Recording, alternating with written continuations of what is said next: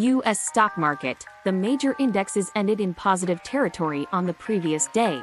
The Dow Jones Industrial Average rose by 0.9% to finish at 38,773.12 points, while the S&P 500 increased by 0.6%, hitting a new record closing high at 5,029.73 points. The Nasdaq climbed by 0.3%. Sector performance: energy, real estate, materials, and consumer discretionary stocks were among the biggest gainers.